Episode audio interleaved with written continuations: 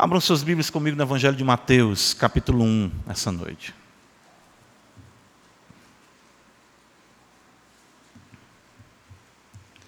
Evangelho de Mateus, capítulo 1, vamos ler texto. Gosto muito desse texto, é realmente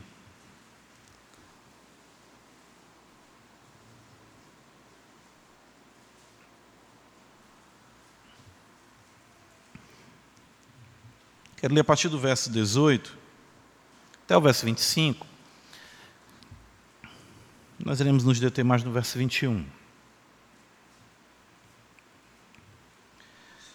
Ora, o nascimento de Jesus Cristo foi assim. Estando Maria, sua mãe, desposada com José, sem que tivessem antes coabitado, achou-se grávida pelo Espírito Santo. Mas José, seu esposo, sendo justo e não a querendo infamar, resolveu deixá-la secretamente. Enquanto ponderava nestas coisas, eis que ele apareceu em sonho, um anjo do Senhor, dizendo: José, filho de Davi, não temas receber Maria, tua mulher, porque o que nela foi gerado é do Espírito Santo. Ela dará à luz um filho e lhe porás o nome de Jesus, porque ele salvará o seu povo dos pecados deles. Ora, tudo isto aconteceu para que se cumprisse o que fora dito pelo Senhor por intermédio do profeta. Eis que a virgem conceberá e dará à luz um filho, e ele será chamado pelo nome de Emanuel, que quer dizer Deus conosco. Despertado do sono, José fez como lhe ordenara o anjo do Senhor e recebeu sua mulher. Contudo, não a conheceu, enquanto ela não deu à luz um filho, a quem pôs o nome de Jesus. Amém. Vamos orar, Senhor. Deus bendito, Pai de nosso Senhor Jesus Cristo, mais uma vez nós te agradecemos, te louvamos. Senhor da glória, magnifica, acima de tudo, o teu nome e a tua palavra. Nós estamos aos teus pés mais uma vez, que é dado, Senhor, aqui, porque sabemos ser essa a melhor parte. E esperamos de Ti, esperamos da Tua mão. Estamos de fato, Senhor, como pedintes, com as mãos estendidas e suplicando que o Senhor nos abençoe essa noite mais uma vez. Porque sabemos que o Senhor tem prazer naqueles que se achegam a Ti e pedem, que buscam, que batem. E nós estamos suplicando o Teu favor mais uma vez. Não nos deixa sozinhos, Senhor, mas recebe a nossa adoração, que de fato procede de corações que reconhecem o Senhor como Deus soberano, revelado em Israel e plenamente na face de Jesus Cristo. Que o teu bom espírito seja sobre nós, que a tua luz intensamente resplandeça em nossos corações e assim possamos, ensinados por ti, viver de forma agradável ao Senhor. Enche-nos de amor pelo teu filho. Dá-nos, Senhor, mais ainda, nessa vida, na jornada que aqui temos, possamos nos deleitar com a beleza de nosso Senhor e Salvador Jesus Cristo. Pereceria sem dúvida, diz o salmista, se não cresce que veria sim, que verei sim, a bondade do Senhor na terra dos viventes.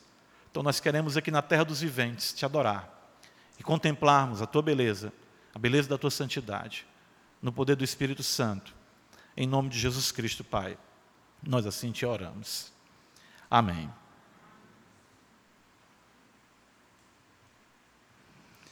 Essa é uma época né, em que nós, claro, não podemos perder a oportunidade, como nós até falamos pela manhã, de trazer, claro, uma compreensão bíblica acerca do nascimento do Redentor. É bem verdade que algumas pessoas, até mesmo no meio evangélico, tem alguma oposição quanto ao fato de se comemorar o Natal. Alguns vão usar argumentos é, como princípio regulador do culto, em que não se deve trazer né, pauta a exatamente, uh, no caso, o nascimento do Redentor. Mas como não tratar de uma doutrina tão importante, tão determinante para nós como cristãos, como é de fato, a encarnação. É bem verdade, nós sabemos disso também, que nós não estamos necessariamente no dia específico uh, comemorando, ou seja, esse seja o dia específico do nascimento do Redentor. Uh, nós sabemos até mesmo que isso vai acontecer, enfim, por meados de março, provavelmente alguns vão dizer mais à frente, não no mês de dezembro, e que essa é uma data que foi estabelecida não por um, um versículo, uma determinação de algum livro das Escrituras, mas eu acho interessante, eu aprendi uma vez com um professor no seminário, sou muito grato a ele por isso, que nós devemos observar a questão da familiaridade.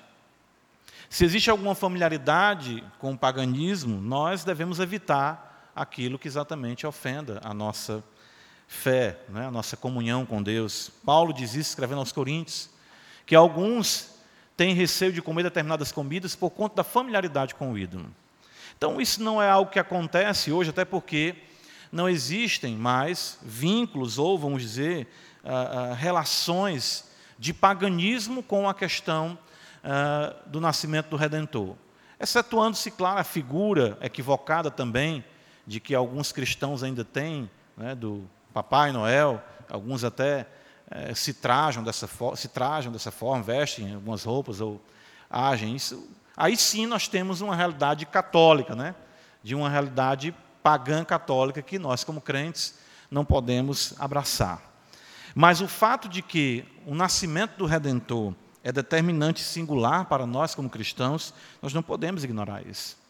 De fato, o prólogo do Evangelho de João, no capítulo 1, abra comigo a escritura, uh, o apóstolo deixa isso muito claro para nós, quando ele destaca exatamente que o Verbo se encarnou. E na nossa compreensão exatamente do nascimento do Redentor, nós sabemos que nós estamos tratando, aliás, recebendo de Deus, a revelação de que Ele, na bendita pessoa do Seu Filho, veio até nós e, de fato, habitou entre nós. João diz: no princípio era o Verbo, o Verbo estava com Deus e o Verbo era Deus, ele estava no princípio com Deus. Todas as coisas foram feitas por intermédio dele, sem ele nada do que foi feito se fez. A vida estava nele, a vida era a luz dos homens texto diz para nós, no versículo 10, o Verbo estava no mundo, o mundo foi feito por intermédio dele, mas o mundo não o conheceu. E no versículo 14, o apóstolo diz: O Verbo se fez carne e habitou entre nós, cheio de graça e de verdade, e vimos a sua glória, glória como do unigênito do Pai.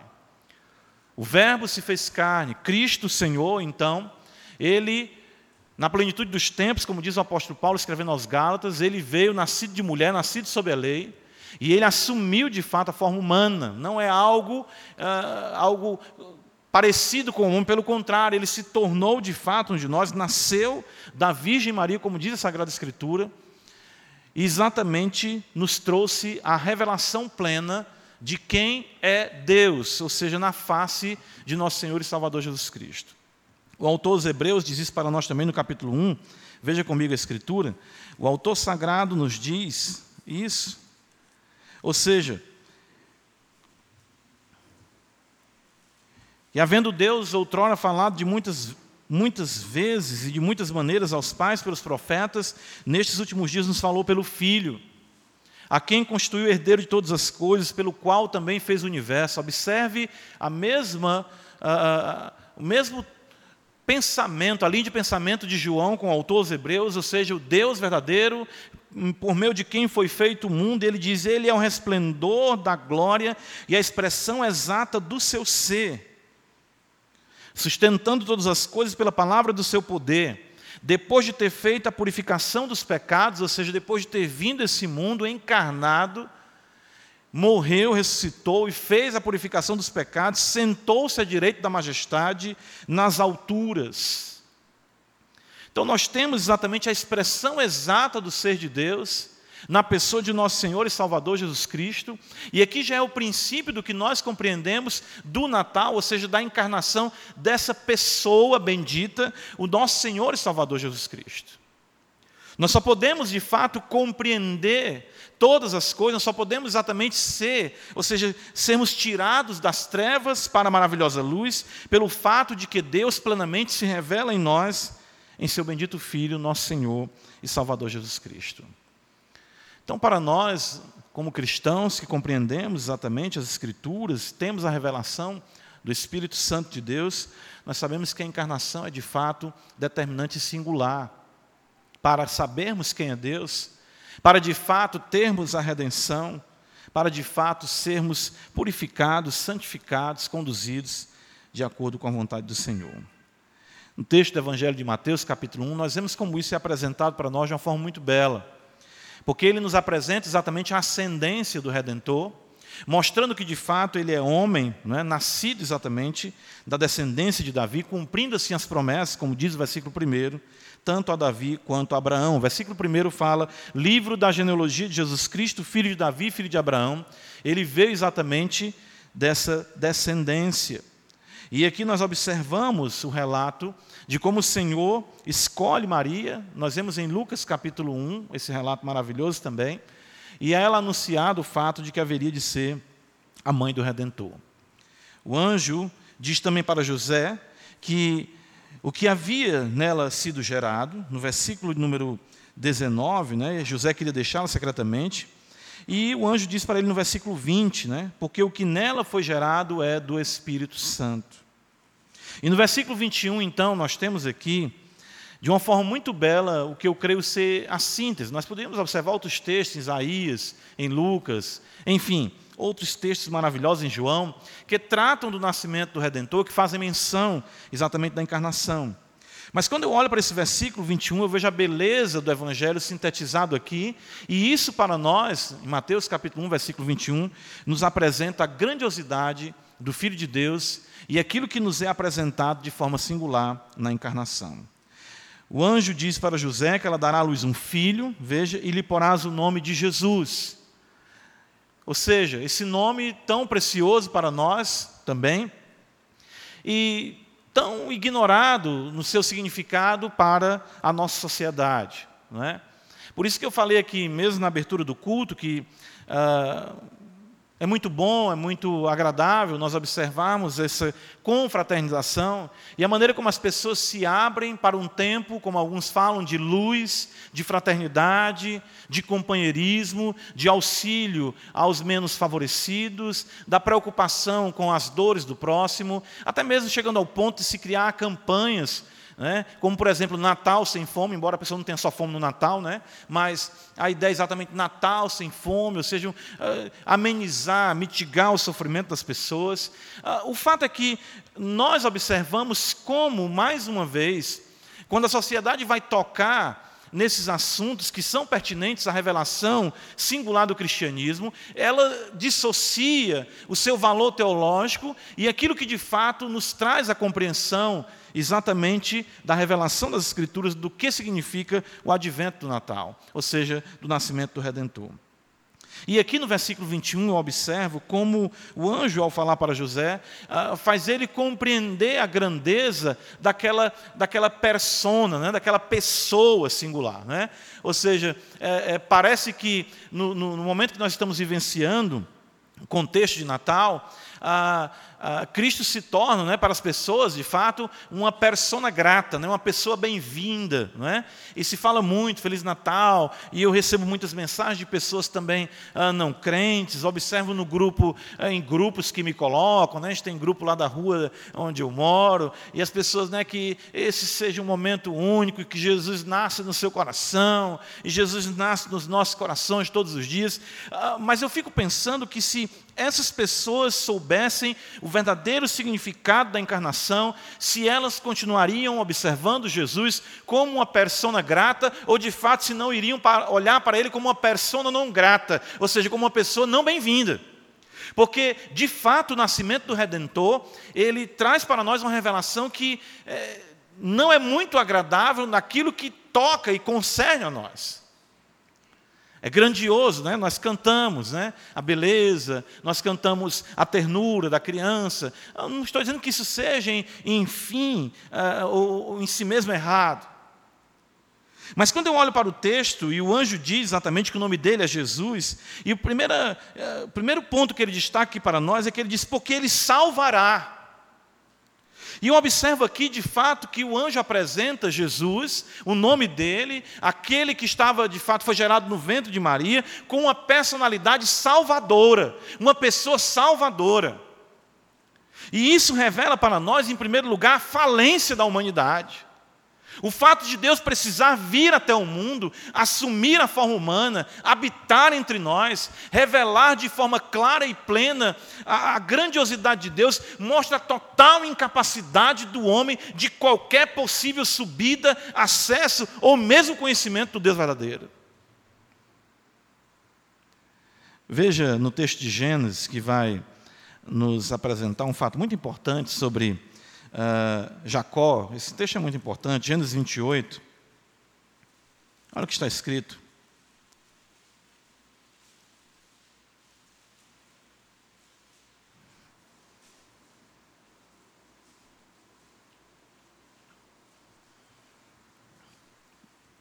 A partir do verso 10 fala que ele partiu, Jacó de Becebe seguiu para Arã, e tendo chegado a certo lugar, passou a noite, e o sol já era posto, tomou umas pedras do lugar, fê-la seu travesseiro, se deitou ali mesmo para dormir, e sonhou, exposta na terra, uma escada, cujo topo atingia o céu, e os anjos de Deus subiam e desciam por ela.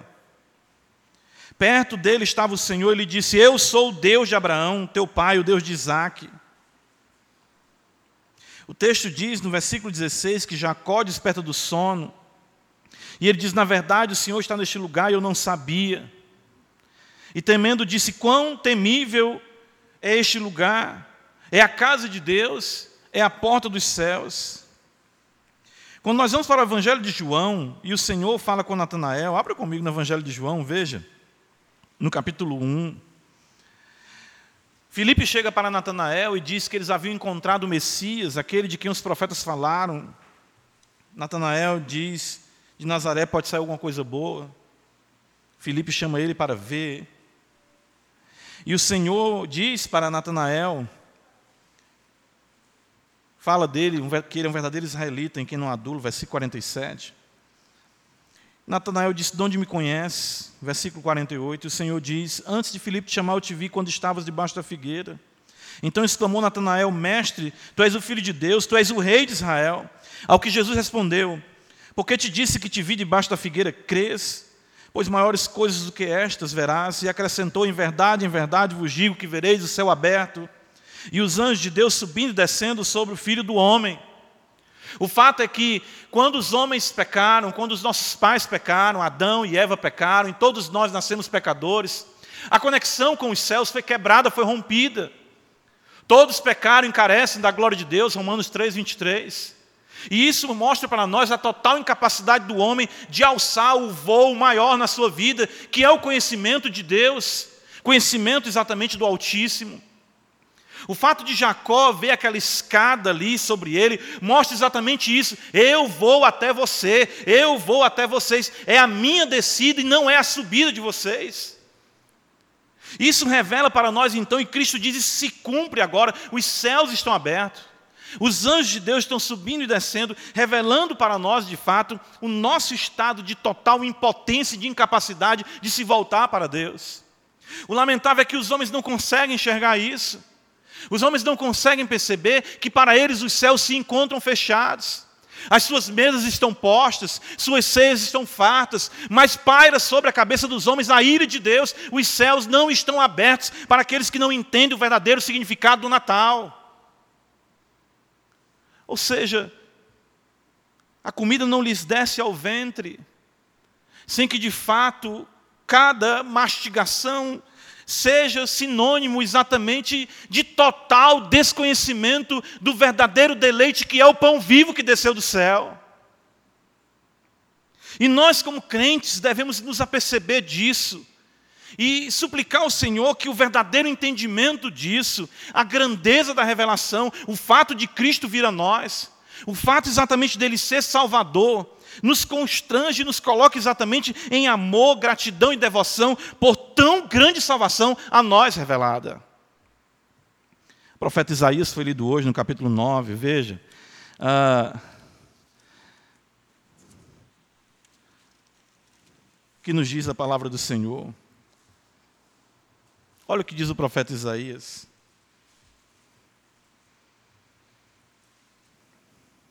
Versículo 1. Mas para a terra que estava aflita, esse é um mundo de aflição.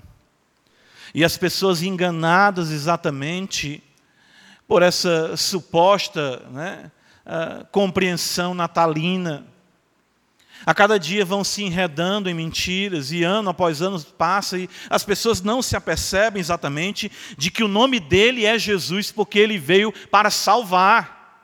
E diz: a terra que estava aflita não continuará a, a obscuridade.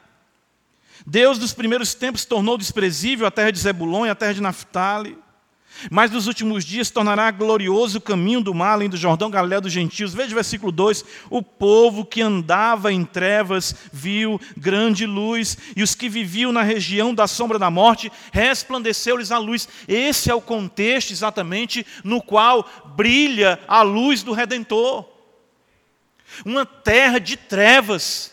Este é um mundo exatamente de morte, sombrio, distante do Senhor com luzes piscando, mas exatamente tomado de trevas, sem o conhecimento do Redentor.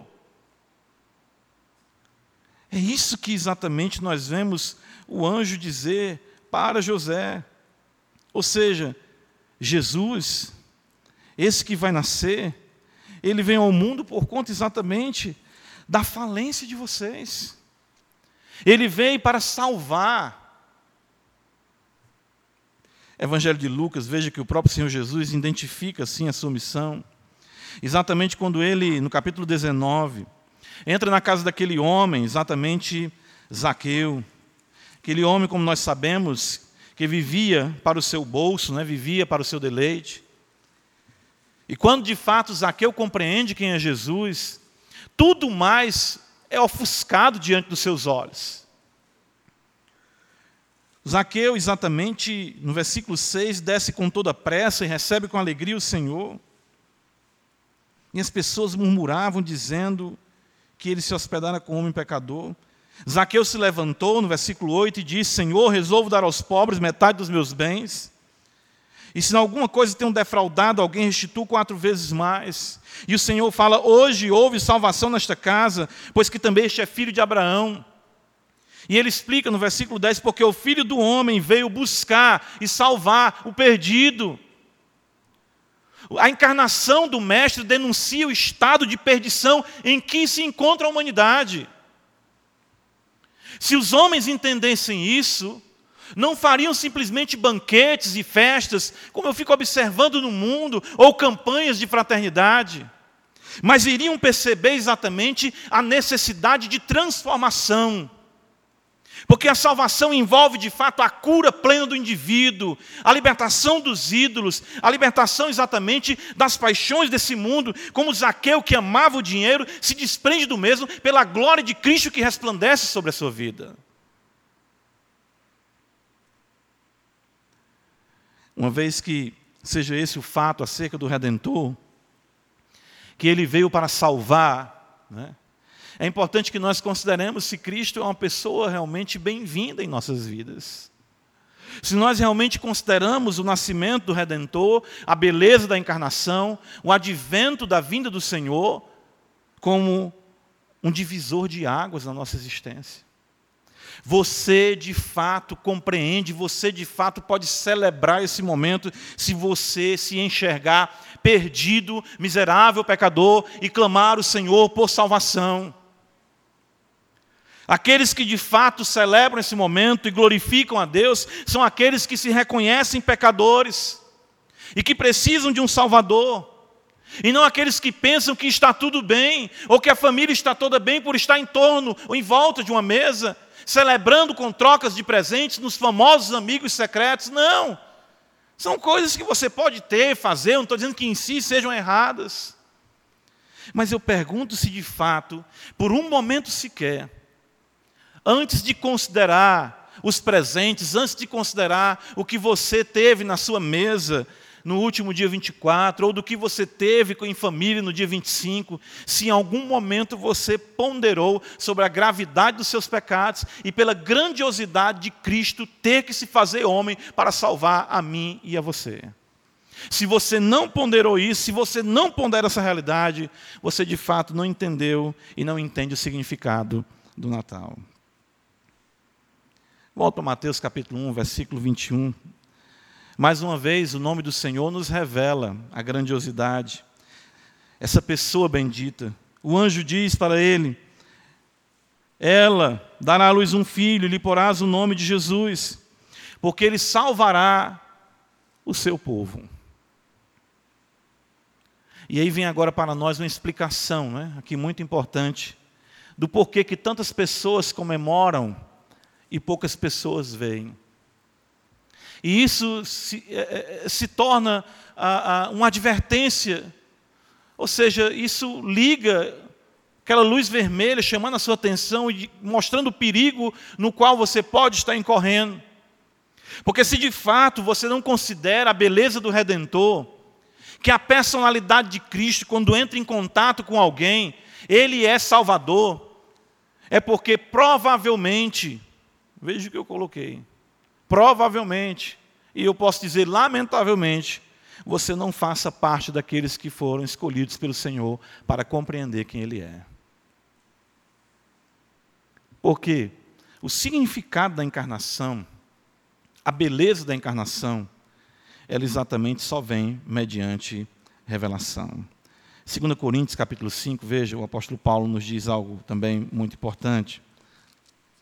2 Coríntios capítulo 5.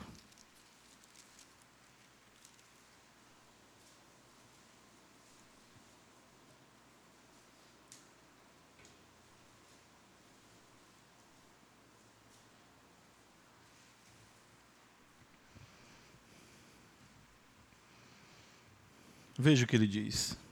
A partir do versículo de número 14. O apóstolo Paulo diz assim para nós: Pois o amor de Cristo nos constrange. Julgando nós isto, morreu por todos, logo todos morreram. Ah, percebam aqui, irmãos.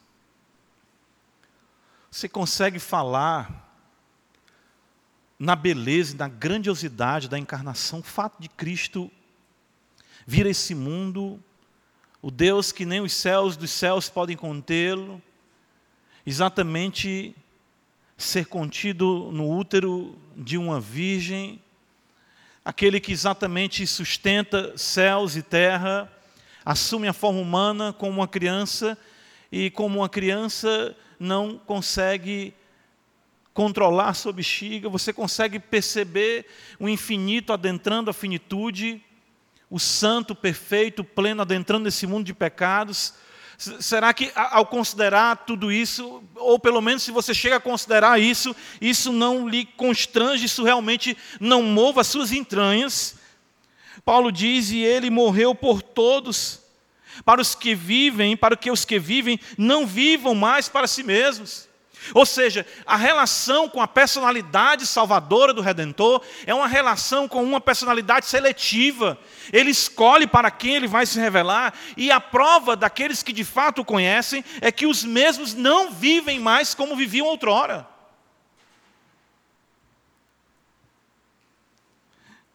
Veja o que Paulo diz no versículo 16: assim que nós, daqui por diante, a ninguém conhecemos segundo a carne. E se antes conhecemos Cristo segundo a carne, já agora não conhecemos deste modo, porque Paulo tinha um conhecimento meramente humano de Cristo e Paulo queria erradicar a existência de Cristo do meio do judaísmo. Lembra disso?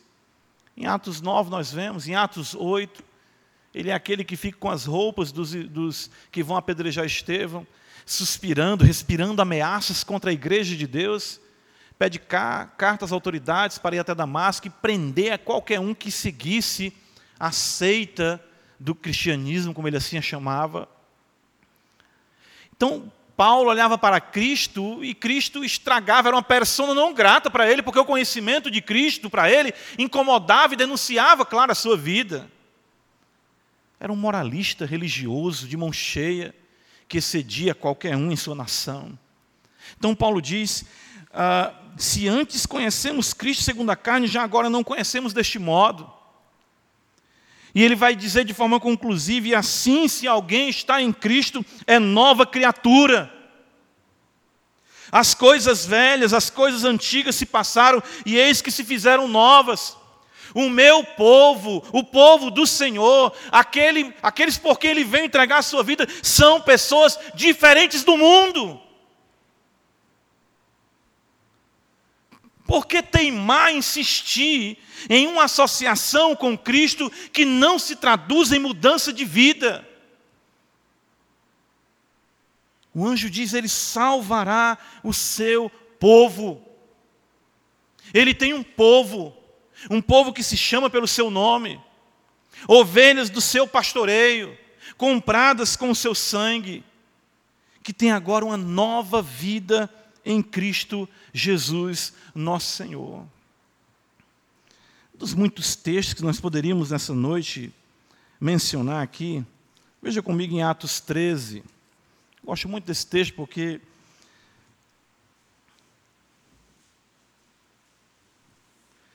Olha o que nos diz aqui,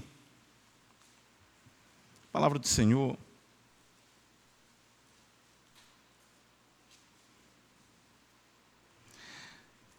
Fazemos Paulo pregar ali em Antioquia, e ele exatamente mostra o cumprimento das promessas em Cristo Jesus. Ele fala do Senhor.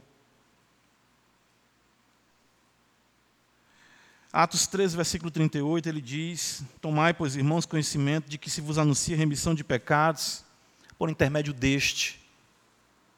Veja, se anuncia remissão de pecados por intermédio deste. O meio dele, todo o que crê justificado, todas as coisas das quais não pudessem ser justificados pela lei de Moisés. No versículo 42, o texto sagrado diz que eles rogaram para que Paulo, ali no sábado seguinte, lhes falasse das mesmas coisas. E despedido da sinagoga, o texto diz que muitos dos judeus e dos prosélitos piedosos seguiram Paulo e Barnabé. Veja o que acontece no versículo 44. No sábado seguinte, afluiu quase toda a cidade para ouvir a palavra de Deus. Quase toda a cidade. Claro que aqui existe uma hipérbole de Lucas, mas mostra que a quantidade era bem maior do que a do sábado anterior. Mas os judeus, vendo as multidões, os mesmos que pediram que Paulo viesse e continuassem arrazoando sobre este Cristo, sobre este que, segundo o apóstolo Paulo, agora, na sua compreensão revelada pelo Espírito de Deus, cumpria as promessas feitas aos pais. Eles agora estão, eles agora estão blasfemando, tomados de inveja. Eles blasfemavam, contradiziam o que Paulo falava. Então Paulo e Barnabé, falando ousadamente, ousadamente disseram: cumpria que a vós outros, em primeiro lugar, fosse pregar a palavra de Deus, posto que a rejeitais e a vós mesmos os julgais indignos da vida eterna, eis aí que nos volvemos para os gentios. Porque o Senhor assim nulo determinou eu te constituí para a luz dos gentios, isso aqui se referindo ao Cristo de Deus, a fim de que seja para a salvação até os confins da terra. Versículo 48 então nos diz aqui, eu queria chegar com os irmãos, os gentios ouvindo isto, regozijavam-se glorificavam a palavra do Senhor, e creram todos que haviam sido destinados para a vida eterna. Somente aqueles que são destinados para a vida eterna entendem o significado da encarnação em Jesus Cristo. Por que, que toda a cidade se reúne em torno ali, ouve a pregação? Muitos têm conhecimento das Escrituras, como os judeus tinham, mas eles não abraçam a Cristo. A mensagem do Evangelho, que mostra exatamente que a encarnação, na pessoa bendita do Redentor, traz salvação, revela também, faz a divisão entre pessoa e pessoas, porque exatamente aqueles que pertencem a Cristo compreenderão essa luz bendita Serão por eles separados e viverão agora como seu povo, como ovelhas do seu pastoreio. Se você vem noite após noite, se você celebra Natal após Natal, e não há mudança na sua vida, eu temo de que você não faça parte exatamente do povo de Deus. E é o que nós devemos nos indagar como cristãos, quando nós exatamente desejamos feliz Natal uns para os outros, é se nossas vidas, elas exatamente constituem o povo escolhido do Senhor, se fazemos parte desse povo. Mateus capítulo 1, volta comigo. Veja o versículo 21.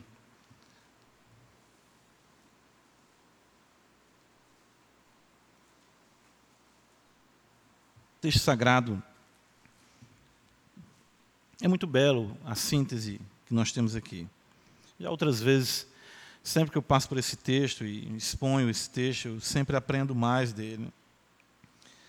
Veja, a personalidade do Redentor é salvadora, a personalidade do Redentor é seletiva, e a personalidade do, do Redentor ela é santificadora. Ela dará à luz um filho, Mateus 1, 21, e lhe porás o nome de Jesus, porque ele salvará o seu povo dos pecados deles. Interessante isso. Ou seja, o que, é que nós observamos aqui? Conhecer a Cristo, fazer parte do seu povo, significa que nossas vidas serão cada vez mais lapidadas e adequadas ao caráter do nosso Redentor. Ou seja, a santificação, ela se acentuará. E a prova de que nós de fato conhecemos a Cristo, de que nós conhecemos essa pessoa bendita, é exatamente a vitória sobre o pecado. É nós olharmos para qualquer paixão, qualquer pecado, qualquer coisa que antes nos seduzia, nos tentava, e nós dizermos para isso não. Mas não unicamente por uma questão legalista, mas porque o amor de Cristo enche o nosso coração e nós não queremos em nada ofender e constranger aquele que derramou o seu sangue para nos purificar de nossos pecados. Evangelho de João, aliás, a primeira epístola de João é muito incisiva nisso. Olha o que é que nos diz o Santo Apóstolo. Olha o que nos diz. 1 João capítulo 3. Ele nos diz exatamente assim. Veja que grande amor nos concedeu o Pai Lembra, eu já preguei aqui nesse texto, eu acho, e eu fiz menção quanto a isso também. Aqui há uma. Né? João não está dizendo apenas, vede que grande amor. João está aqui impactado.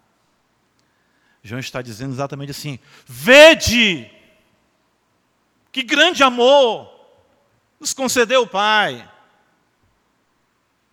a ponto de sermos chamados filhos de Deus. E de fato somos filhos de Deus. Por essa razão o mundo não nos conhece, porquanto não conhece a Ele mesmo. Amados, agora somos filhos de Deus, e ainda não se manifestou o que haveremos de ser. Sabemos que quando Ele se manifestar, seremos semelhantes a Ele, porque haveremos de vê-lo como Ele é. Olha o que diz o versículo 3: E a si mesmo se purifica todo que nele tem essa esperança, assim como ele é puro. Percebem aqui o que o texto está dizendo? O nome dele será Jesus, porque ele salvará o seu povo dos pecados deles. Todo aquele que conhece de fato Cristo Senhor, a cada dia se apartará dos seus pecados. Veja o versículo 4. Todo aquele que pratica o pecado também transgride a lei, porque o pecado é a transgressão da lei. João define o que é o pecado. E ele vai dizer: Sabeis também que ele se manifestou para tirar os pecados. Está vendo só o que o anjo disse? E nele não existe pecado. Ele se manifestou para tirar os pecados. Pastor, eu estou aqui faz 30 anos, 40 anos que eu não consigo me livrar exatamente da realidade da imoralidade, da prostituição. O que é que eu posso fazer? Eu digo nada. Mas se ele se manifestar na sua vida, hoje esse pecado será pontuado. Questão de drogas, de álcool, de vícios, sejam quais forem. Nós não estamos aqui para ensinar os passos do AA. Nós estamos aqui para afirmar que, uma vez que Cristo entre na vida de um homem, ele se manifesta para tirar os pecados daquele homem.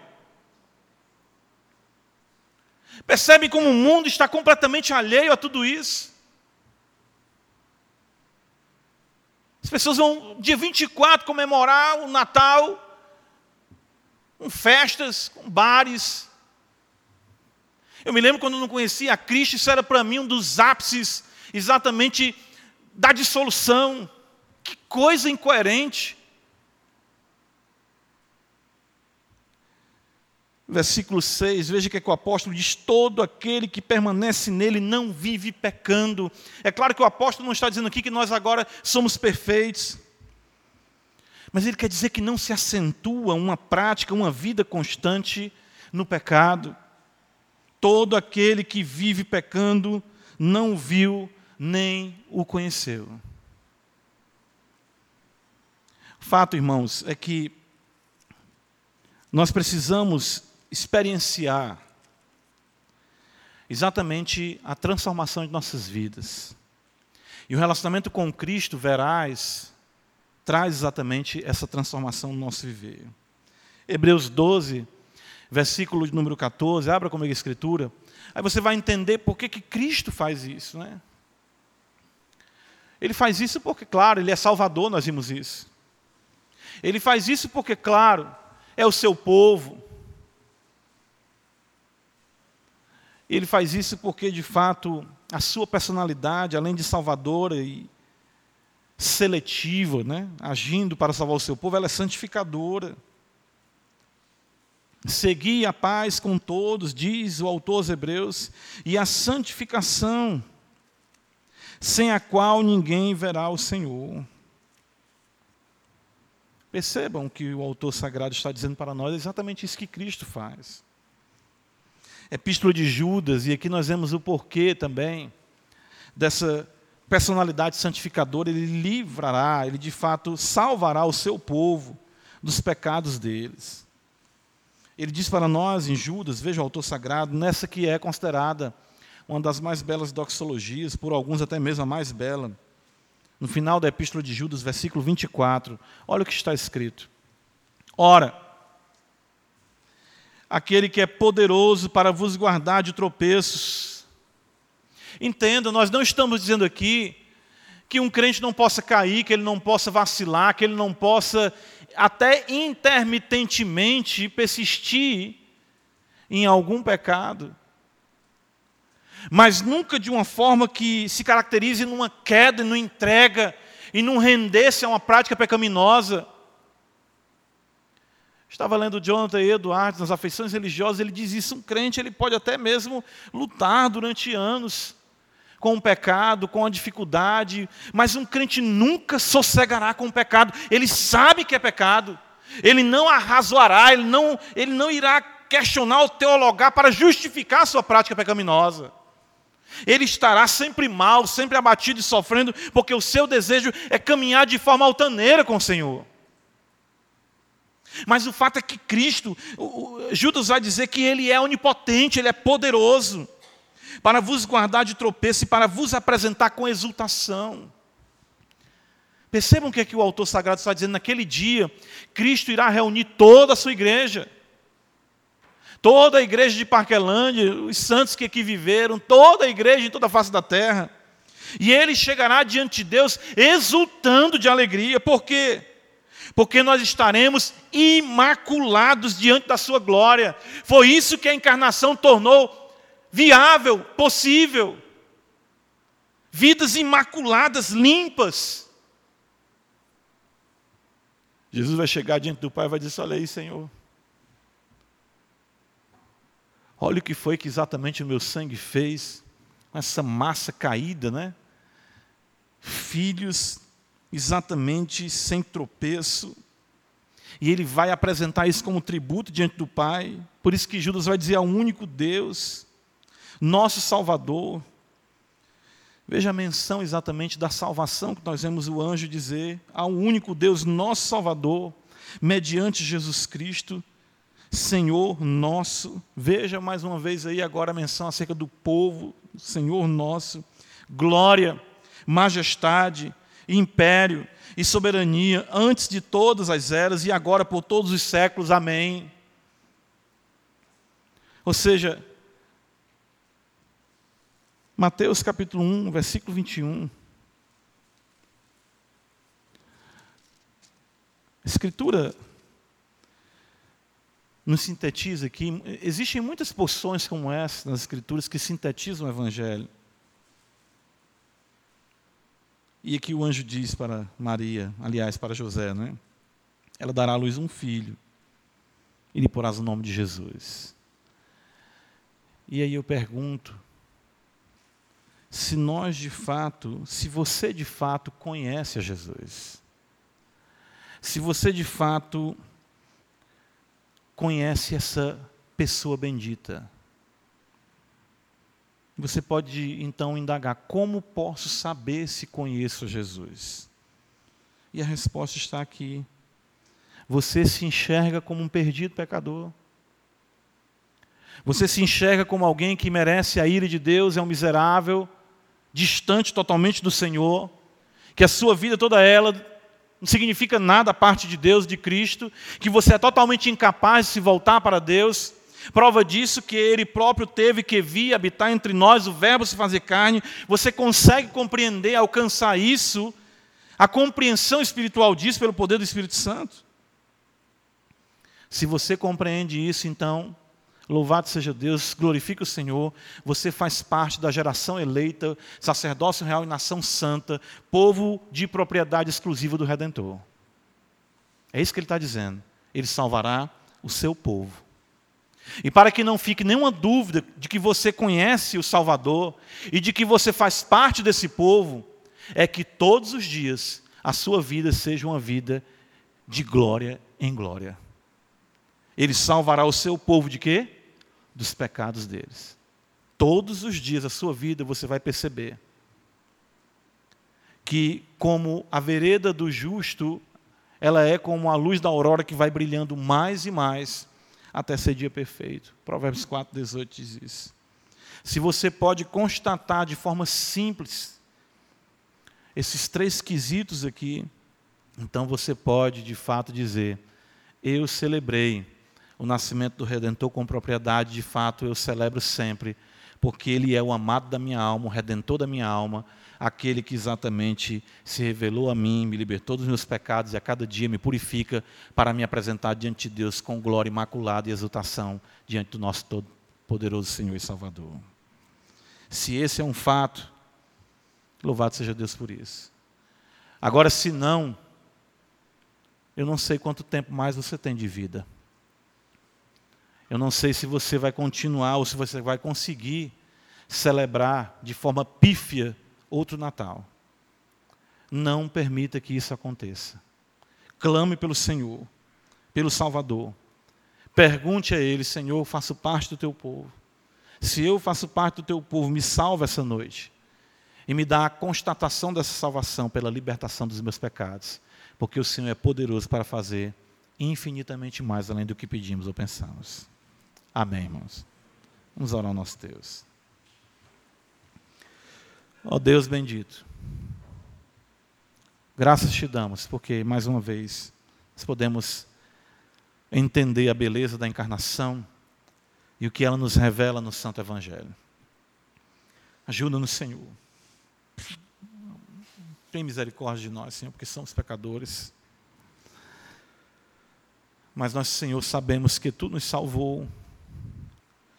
E a cada dia nós podemos perceber quão densas trevas o Senhor nos arrancou. O Senhor nos fez exatamente o teu povo.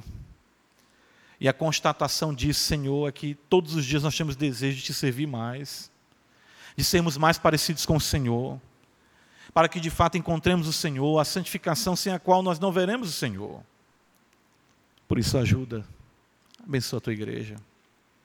Compadece, Senhor, daqueles que ainda não compreendem que se sentam, Senhor, em torno de mesas, em volta de mesas fartas, mas estão com suas almas completamente famintas, desnutridas, sem nenhuma percepção da miséria e da mazela espiritual na qual vivem. Traz essa noite ao Senhor libertação e o verdadeiro banquete, o deleite no pão vivo que desceu do céu, Jesus Cristo, nosso Senhor. Nós te agradecemos, Pai, e te oramos no nome dele. Amém.